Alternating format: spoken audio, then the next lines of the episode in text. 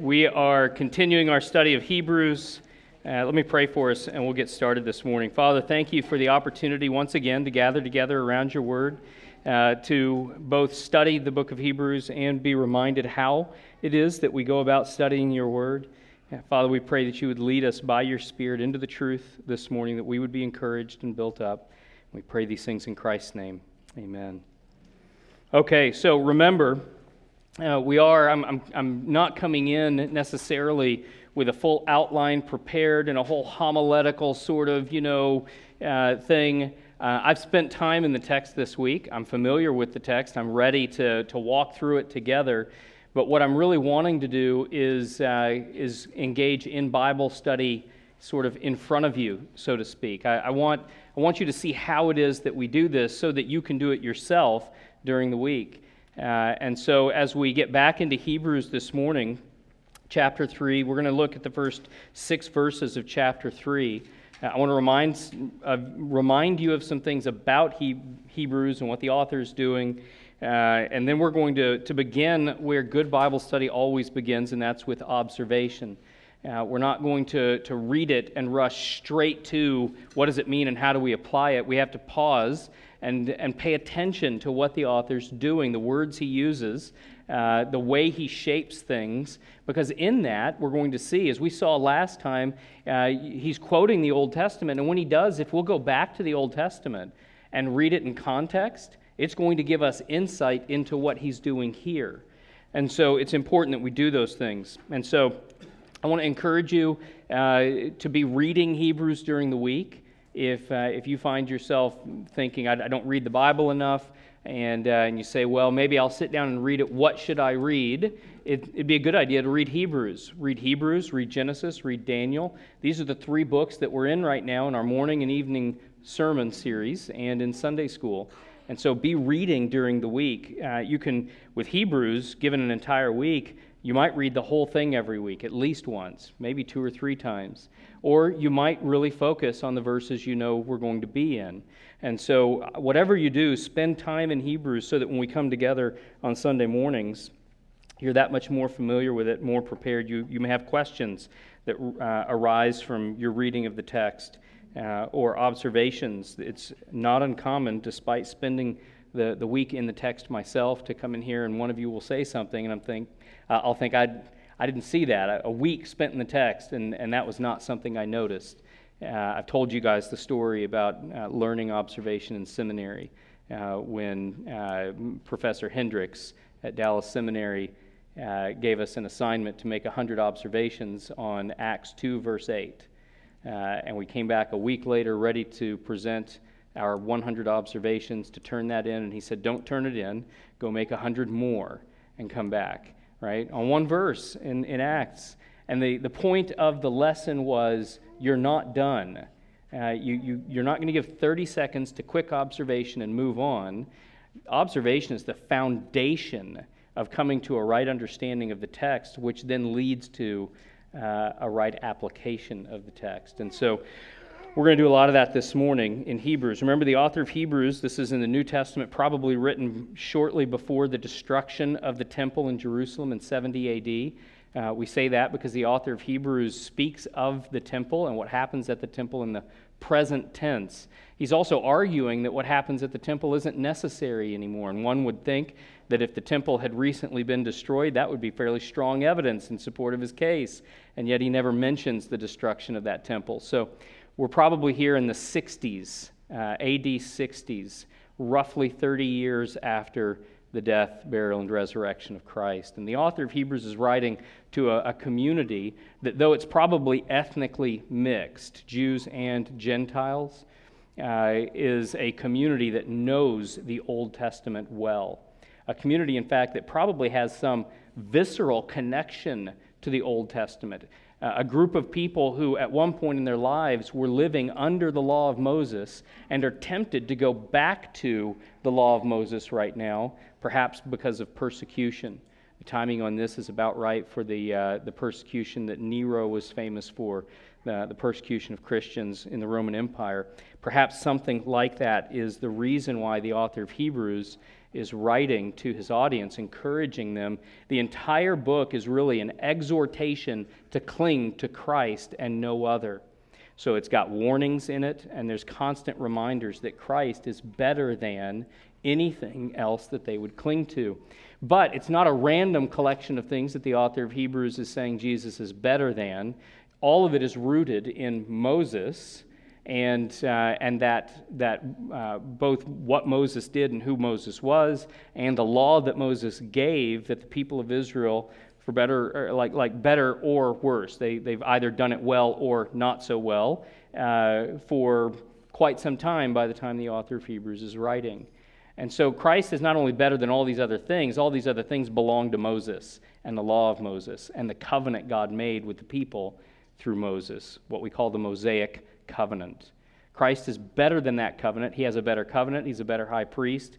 Uh, he's, he's better than Moses. He's better than the prophets that, that ministered in that covenant.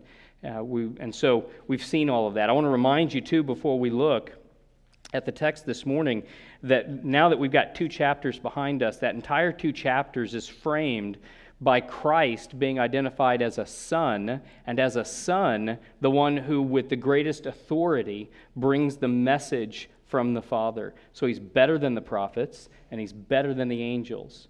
Remember, the angels are, are kind of how those first two chapters are framed.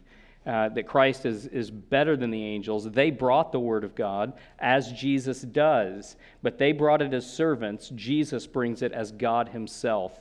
Uh, right? And so the author of Hebrews, remember, also throughout everything so far that we've read, he has that Exodus event Moses and the people being delivered from Egypt and receiving the law. That's in the background of everything that the author is saying. Uh, and so, with that in mind, let's take a look at Hebrews 3. I'm going to read all six verses, and then we're going to come back and start working through it carefully. The author of Hebrews says, Therefore, holy brothers, you who share in a heavenly calling, consider Jesus, the apostle and high priest of our confession, who was faithful to him who appointed him, just as Moses also was faithful in all God's house. For Jesus has been counted worthy of more glory than Moses, as much more glory as the builder of a house has more honor than the house itself. For every house is built by someone, but the builder of all things is God. Now Moses was faithful in all God's house as a servant to testify to the things that were to be spoken later. But Christ is faithful over God's house as a son, and we are his house, if indeed we hold fast our confidence and our boasting in our hope. The first thing I want to do is ask you to take a look again at, uh, at verse 1. And uh, it, it helps if you've read chapter 2 again recently. But what in verse 1 jumps out at you as familiar language in Hebrews? The author of Hebrews, he's, he's moved on from the angel angle. Uh, he's now going to talk about Christ in contrast or compared to Moses. But in the transition, he, he's not completely laid down everything he was talking about to talk about something else. He's building an argument, layer upon layer. What do you see in that first verse that looks familiar? Brothers. Brothers, yeah, look back at chapter 2. All right? Uh, and we find it in the quotes. Uh, I look at uh, verse 12 in chapter 2. I will tell of your name to my brothers. In the midst of the congregation, I will sing your praise. And remember, when we looked at this last time, that, that's Christ speaking, right? It's, uh, it's from the Old Testament, uh, but it's in the mouth of the Messiah that these words are placed. It's Christ who calls us brothers. Uh, so he says, therefore, holy brothers. He's not just identifying the author, his relationship with the reader he uses brothers because that's who we are in Christ. Some of your translations may say brothers and sisters. That's fine. That's, there's nothing wrong with that translation. The original Greek here just says brothers, but in that culture, in that, uh, that Greco Roman culture, when they were addressing a mixed audience, they would use the masculine plural. So it says brothers in the Greek but it's perfectly fine to understand brothers and sisters. The author of Hebrews is not only saying these things are true for us as males, right? They're true for the women as well. It's all of us together. And so, brothers or brothers and sisters. It is interesting, though, the importance of, of recognizing that word brother because of how it ties us to the previous chapter, right? Christ says, I will tell of you to my brothers. And so, uh, so here, the author of Hebrews is not incidentally, in the sort of casual way that we will refer to one another as brothers and sisters in Christ. He's, he's intentionally, there's a literary function here to him saying, brothers. What else do you see in verse 1?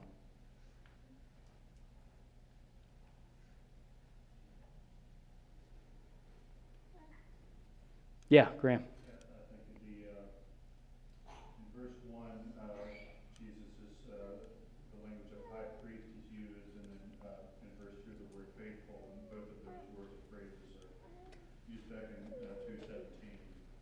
That's right. Therefore, he had to be made like his brothers in every respect. Again, another reference to brothers there, so that he might become a merciful and faithful high priest. And so, when we look at verse 1 of chapter 3, consider Jesus the apostle and high priest of our confession, beginning in verse 2, who was faithful. Right? He's a faithful high priest. So, what, what you see here is a literary device that the, the authors of the New Testament uh, will use where they, they sort of lock two parts together with the end of one and the beginning of the next. Remember, up at the end of chapter 2, the author of Hebrews is winding down his argument with respect to angels. And so we're going to see him come back to that language of angels there at the end, right? It says uh, in verse 16, For surely it is not angels that he helps, but he helps the offspring of Abraham. And so if you go all the way back to chapter 1, uh, and verse 4, uh, it, speaking of Christ, it says, having become as much superior to angels as the name ha- he has inherited is more excellent than theirs. Uh, right? So we, see angels there in verse 4. There's uh, references to angels throughout the rest of chapters 1 and 2, and he closes it with that final reference to the angels. It's not the angels that he helps, but he helps the offspring of Abraham. Therefore, he had to be made like his brothers in every respect so that he might become a merciful and faithful high priest. Here, the author of Hebrews introduces the next section he's going to, and really much of the rest of the book is going to have something to do with his office of high priest both the, his, his office as priest and himself as sacrifice being offered by the priest, the, the high priest who ministers a, a better covenant than the covenant made with Moses and the people. So we're entering a significant portion of the book here. And so, having made that references to, uh, ref, final reference to angels and introduced the, the concept of the high priest and Christ being a high priest, here in chapter 3, he's going to, to take that and begin to run with it. Consider Jesus the apostle and high priest of our confession. What else do you see in verse 1? Yeah, David. Yeah, therefore, always an important observation. Uh, sometimes almost dizzying how quickly logical conjunctions come at us. That's what's happening here. Therefore, is a conjunction. It ties what, what was said before with what comes after it. It's a logical con- conjunction because that's how it's tying them together. It's saying there's a, a consequence, there's an outcome because of what I just said, therefore, this, right? And so it's really important. Uh, MacArthur's famous for saying uh, that you should ask what the therefore is there for, right? If a, another uh, English word that gets used to translate here, the same idea as for. Uh, the author will keep saying for this, for this. We'll see that uh, actually in the text today. So, yeah, there's a, there's a clear logical connection between the end of chapter 2 and the beginning of chapter 3. So, in terms of Bible study, you would make a note logical conjunction or therefore, right? Question mark. Uh, and in your study, you want to come back and you want to try and wrestle with what is that logical connection. How does what the author is about to say flow logically out of what he just said? Why is this a conclusion, a proper conclusion to what he just said, right? That's what you want to do, and, and we'll, we'll try to get to that if we have time today. Let's keep going, though, with observations. What else do you see?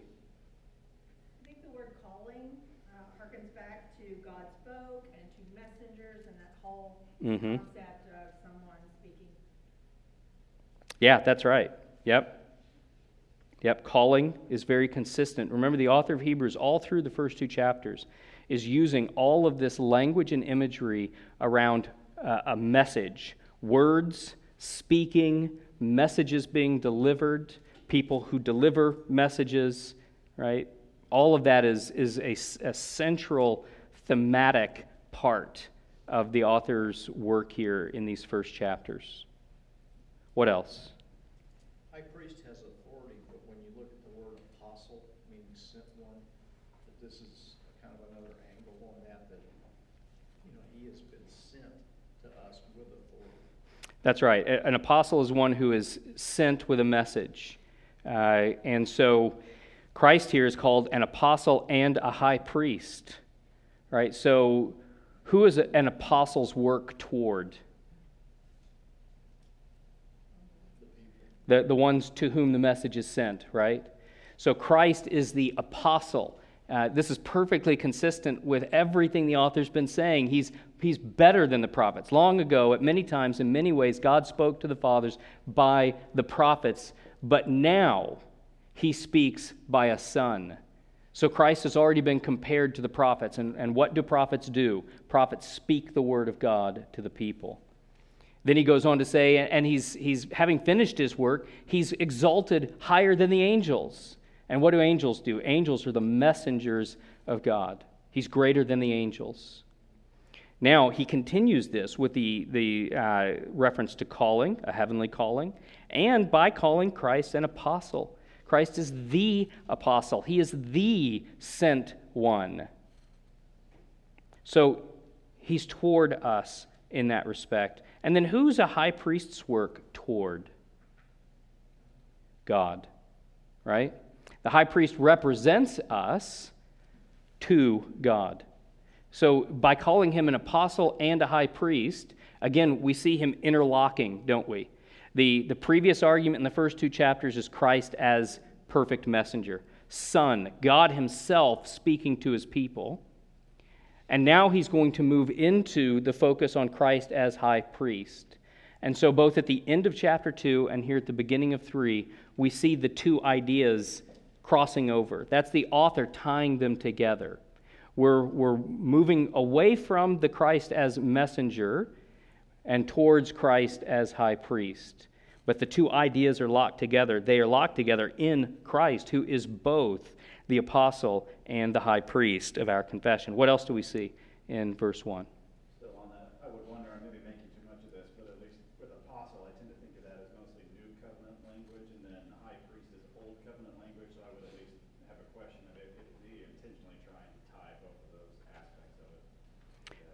That's a good question. Yeah, that's the kind of observation you make a note about and you, you come back to later. You go looking in the commentaries to see if anybody's talking about that. Uh, but yeah, that may be. What else?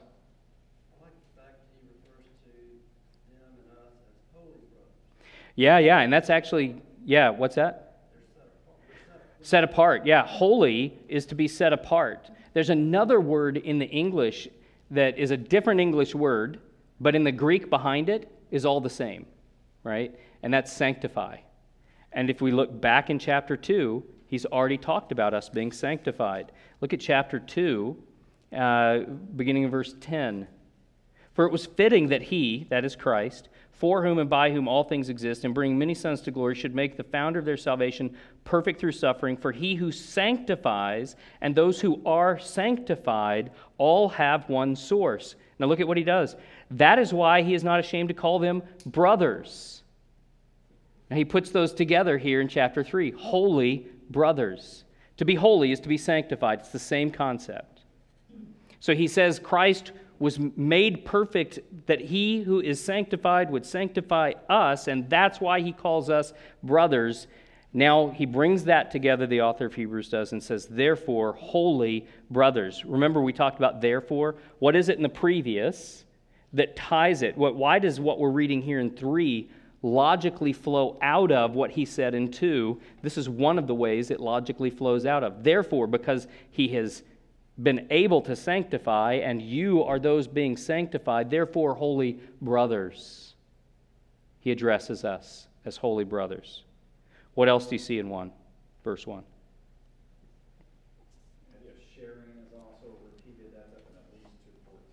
Yep.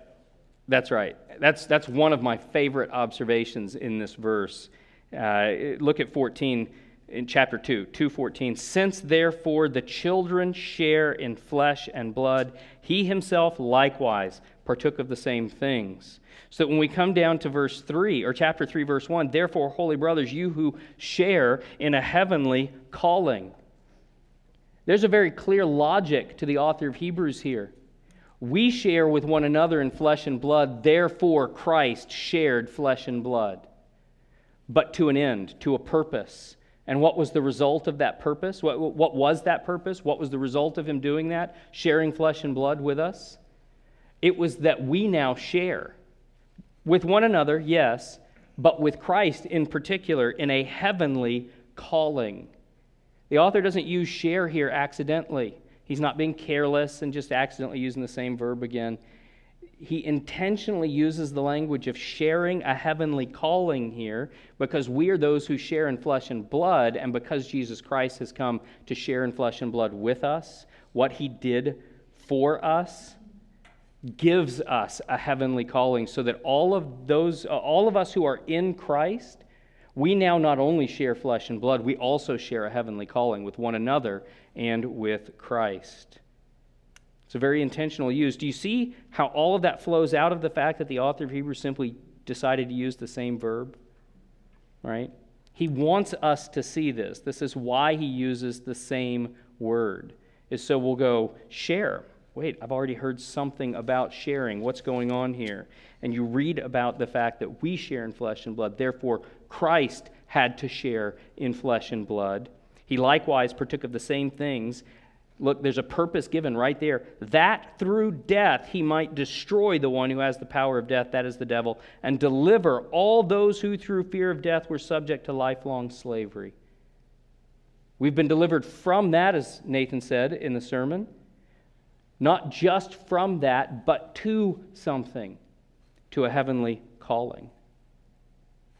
All of this rises up out of making the simple observation that the author wants us to see that we now, we, we, we've always shared in flesh and blood. Christ began to share in flesh and blood, and what he did that for and accomplished in it provides us with a heavenly calling that we now share in with one another and with him. So, uh, we're going to, to go ahead and start to move on from observations in verse 1 there. Uh, but that's what it looks like to do observation. In observation, questions will rise. Uh, write them down. Don't try to answer them, that's going to slow you down. Answering the questions is beginning to lead you into the next step, which is interpretation. We, we're making observation, we're looking to see how is this structured, what language is being used, what vocabulary is being used in order to communicate to us, and how does that show, how does that reveal things to us, uh, illuminate the meaning of the text for us rising out of those observations, we will be stronger, we will be better positioned to rightly understand what the author is saying, and that's interpretation, right? So, you want to engage in that practice. Sometimes when we talk about meditating on God's word, that's all we're talking about. Sit with it and make observations. Don't rush to application, uh, but just sit and make observations. In fact, you might, you might sit in this first step all week long. Eventually, you need to move on, right? But you, you could spend an entire week just thinking about verse 1, verse 1, 2, and, and noticing how the author of Hebrews is drawing what he has said into what he's saying now and what that means for us. So, uh, he says then in verse 2, t- speaking of Christ, who was faithful to him, who appointed him.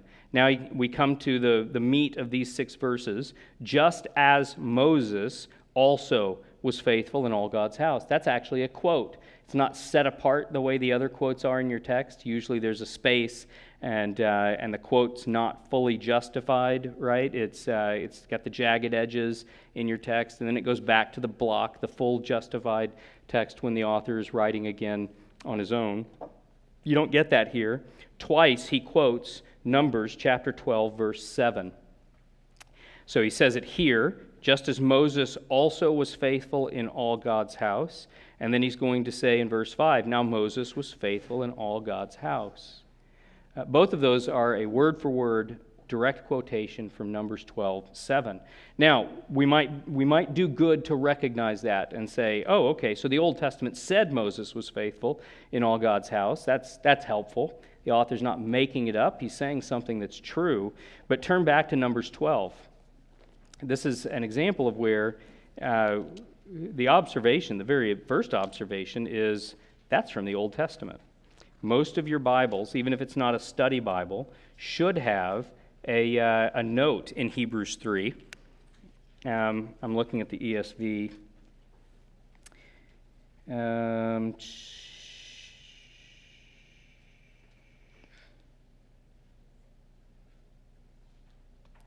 and that refers me to verse 5. Now, 5v. Yes.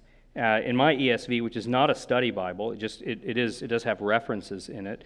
It uh, if you follow the little note from verse five, it tells you this is being quoted from Numbers 12, 7.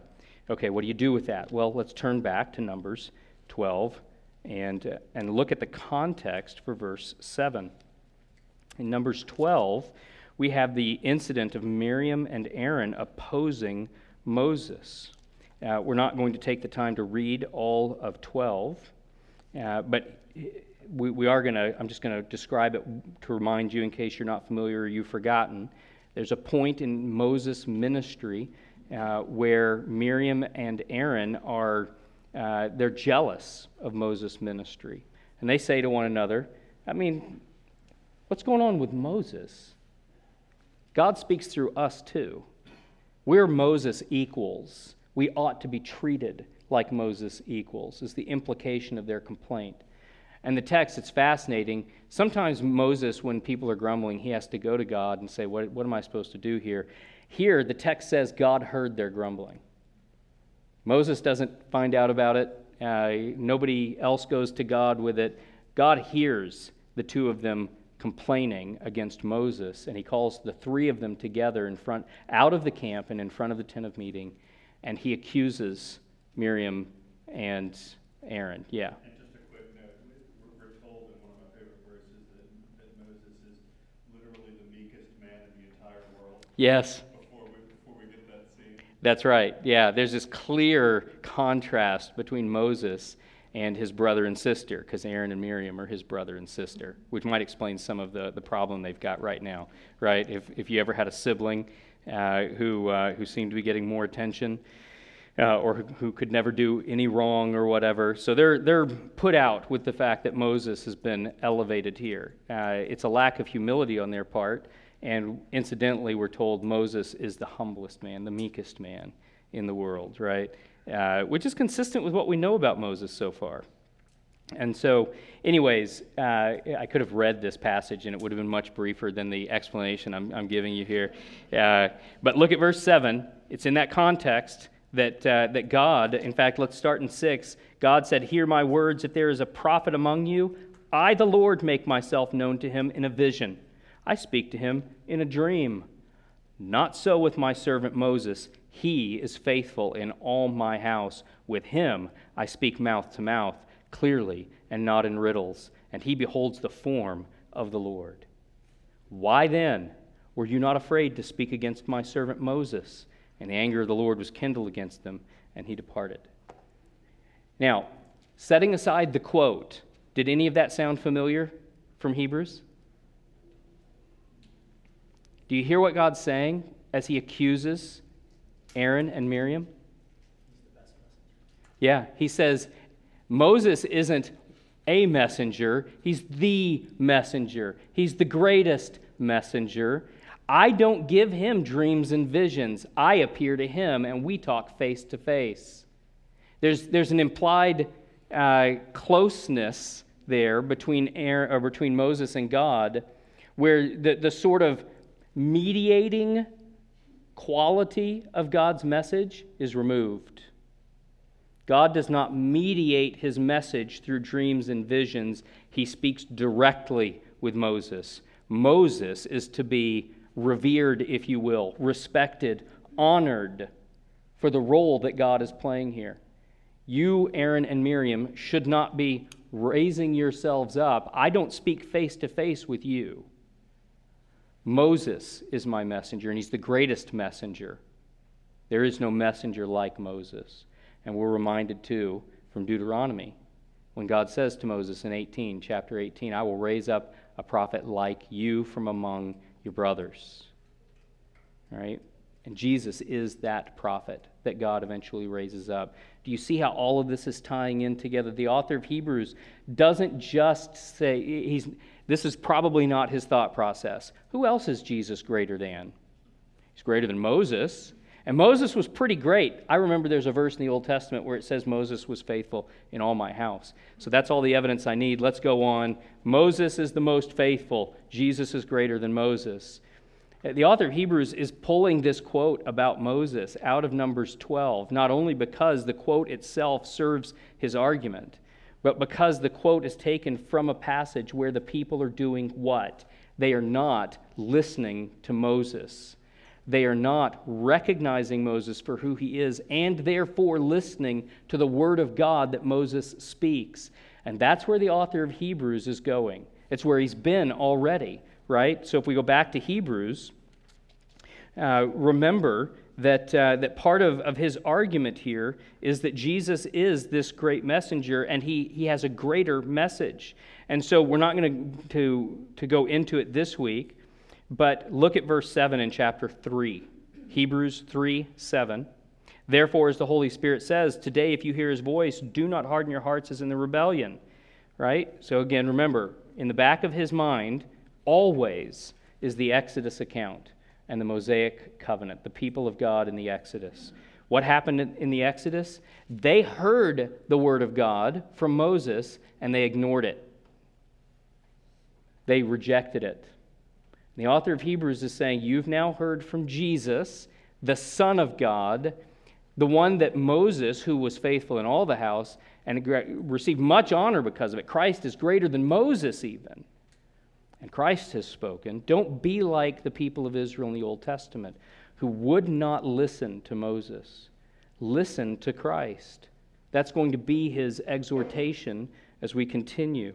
So he's introduced it here, chapter 3, verse 1 and he's, he, as we get into the rest of these first six verses, uh, and he brings Moses into the argument, he said, uh, just as Moses, I'm in verse 2, just as Moses also was faithful in all God's house. For Jesus has been counted worthy of more glory than Moses, as much more glory as the builder of a house has more honor than the house itself. For every the parenthetical, if your Bible puts verse 4 in parentheses, you should take a pencil and scribble the parentheses out. Verse 4 is integral to his argument, it's not a parenthetical aside. The editors of, of your Bible, as with mine, have made an unfortunate error. For every house is built by someone, but the builder of all things is God. He just called Christ God.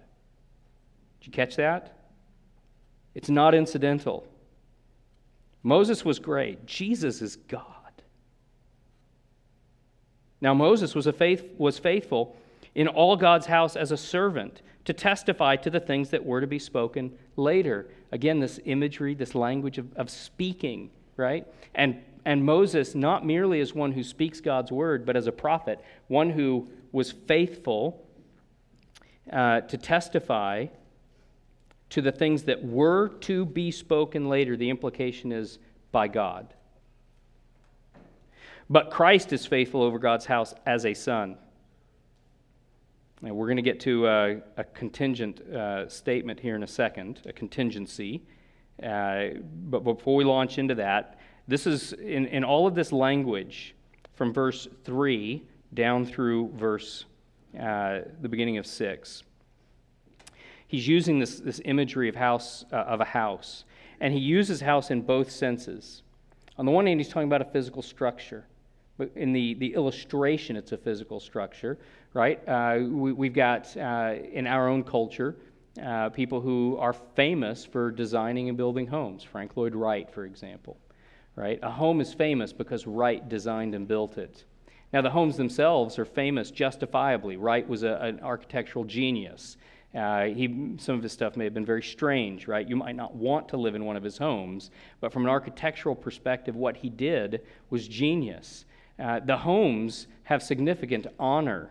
They have value because they were designed and built by Wright. But Wright has far more value and honor than the homes he built, right?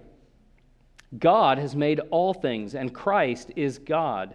Moses himself is made by God. Christ is the one who made him. Christ has more glory than Moses. Moses is a servant in the house. Christ is Lord over the house. And here, how shifts from the, the building that's in the illustration to the people that it represents. When he says Moses was faithful in all God's house, he's not talking about a building, he's talking about a people, right? We, if you go back to, you don't have to turn with me, but if you go back to Numbers 12 and verse 7, uh, not so with my servant Moses. He is faithful in all my house. That, that's not talking about a building, it's talking about a people. God will use this language again, won't he, in 2 Samuel 7, when he says to David, You want to build me a house? Physical structure? No. You're not going to build me a house. I'm going to build you a house, God says. And he's talking about the, uh, the, the Davidic promise. He's talking about the Messiah. Uh, he's talking about the line of David, the dynasty of David that will ultimately result in a king being born in the line of David who will be king forever. And the house that he's speaking of is that king and all of his children. And that's us. Right? Behold, the author of Hebrews says, quoting the Old Testament, I and the children you have given me. So here in Hebrews, it's, uh, it's a, a, shocking, a startling, uh, and strong argument that the author of Hebrews is making. Jesus Christ is not a mere servant in the house, uh, he is over God's house as a son. All of this is, is building the, the, uh, the authority of Christ. It's pointing to the, the supremacy of the message that Christ speaks. That's what the author of Hebrews is, is uh, slowly, carefully, intentionally building to here, right? If the greatest prophet who has ever lived is Moses, Christ is greater. There, there, Christ isn't as great as Moses. He's not even merely greater than Moses. He's actually existentially different. He's on an entirely other plane. He is a completely different species. He is God. Moses was great. Jesus is a son. He's the Son of God, God Himself. All of this is going to come to rest, uh, no pun intended, uh, in verse 7. That, and this is where we'll, we'll pick up next week.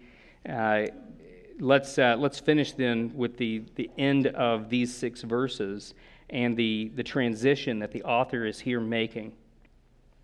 So, verse 6 Christ is faithful over God's house as a son, and we are his house. There's the, the exclamation point on the fact that he's not talking about a building, he's talking about us. We are his house. We belong to that Davidic dynasty. We are subjects of, children of, brothers of, depending on which image you're, you're pulling from Scripture, the Davidic king and Messiah, and therefore we are that house. If indeed we hold fast our confidence and our boasting in our hope. Uh, one commentator I read put it this way genuine faith perseveres. Genuine faith perseveres. And that's where the author of Hebrews is going in the, uh, the verses to come. He's going to sustain this argument uh, all the way through chapter 4, verse 13, uh, calling us to hear the message that Christ speaks, believe that message, and live in that truth. Uh, that the, the message is, is absolutely to be believed. It, it came to us by the very Son of God. and he has proven himself to be that Son and to be trustworthy. So we need to hear and believe and live as those who belong to him. And there's something held out for us uh, that's going to be the focus of the author of Hebrews through the, uh, the rest of 3 and in 4 up to 13, and that is the, the Sabbath rest that's ours. So, over the next few weeks, as we cover that section, we're going to, uh, to be giving attention to that rest uh, and what it means throughout Scripture. That rest, as we saw it last week in the sermon from Genesis 2, verses 1 through 3, uh, to that rest as it's given to us in Moses in the fourth commandment, uh, how that rest was understood and practiced or not practiced by the people of God throughout the Old Testament, what Christ has to say about that rest, and what the author of Hebrews is saying about that rest for us here. Uh, it's it's a, a, a, central, vital part of the life of the Christian to understand what that rest is and how we've entered into it now and how we will enter into it in eternity. And so let me stop there and ask are there any questions? We've got a few minutes left. Yep, David.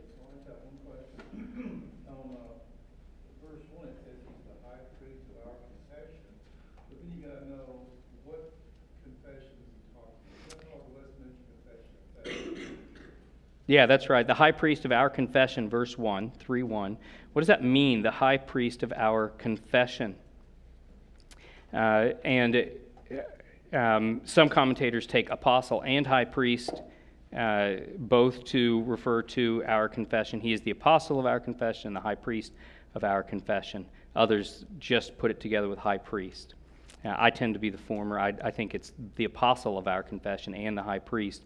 A confession is, uh, is a statement of the truth that we believe. That's what a confession is. Uh, we have the Westminster Confession of Faith, and especially for uh, the officers of the church, the, the pastors, the ruling elders, the deacons, we, we're required in order to fill these offices to say we believe the Westminster Confession of Faith is true in, in the things that it asserts, right?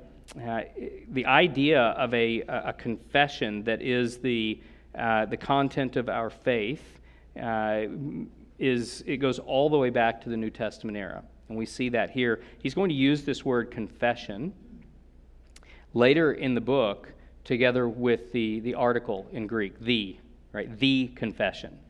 Uh, and that indicates to us that his audience, his original audience, knows good and well exactly what he's talking about. It's probably something like the Apostles' Creed. Uh, we, we have evidence of uh, statements like the Apostles' Creed, not exactly the same, existing in the churches very, very early on. There is some confession of faith that they all share in common.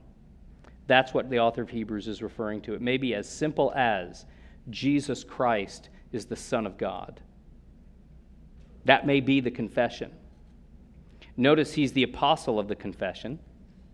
He's the one sent to, to give us that confession, to tell us that truth that we are then to believe, and therefore we confess. And he is the high priest of our confession. Uh, this is a, a little more uh, difficult to draw a line between high priest and confession, but he is the high priest of our confession inasmuch as we are only able to confess this truth because this high priest has, has done what high priests do. Uh, he's made atonement for us so that there is fellowship between God and man. Because we have this high priest who has established, reestablished fellowship between God and man, we make this confession. So, to begin with confession and work backwards, we make this confession. We are able to, and we do, make this confession because we have a high priest who mediates between us and God. Jesus Christ is the apostle and the high priest of our confession. So, other questions? Okay, we're out of time. What we'll do is next week pick up in verse 7, and, uh, and I don't know how far we'll get. I, I, have no intention of getting all the way through 413 next week, uh, but we'll just begin working through it, and we'll get as far as we, uh, we can. So, um, Billy, by any chance, do we know when the missionary is going to be here? Has, has she responded yet? Okay. Uh, we'll have a missionary take some time in Sunday school uh, over one of the next few Sundays. I'm not sure if that will be, I, I think it was the 7th and the 14th is what we offered her. The 7th is the picnic, so I think we were kind of hoping that's when she would come. Um, so, okay. Uh, let me close in prayer. Father, thank you so much for time together this morning, for your word, for the encouragement that it is to us that we are indeed brothers and sisters, that we share in a heavenly calling, uh, that because of Christ, as surely as we share in flesh and blood, as surely as Christ has shared with us in flesh and blood, we now surely share in a heavenly calling. We look forward to the day uh, that, that we will be together with Christ in heaven forever. We give thanks for these things in Christ's name. Amen.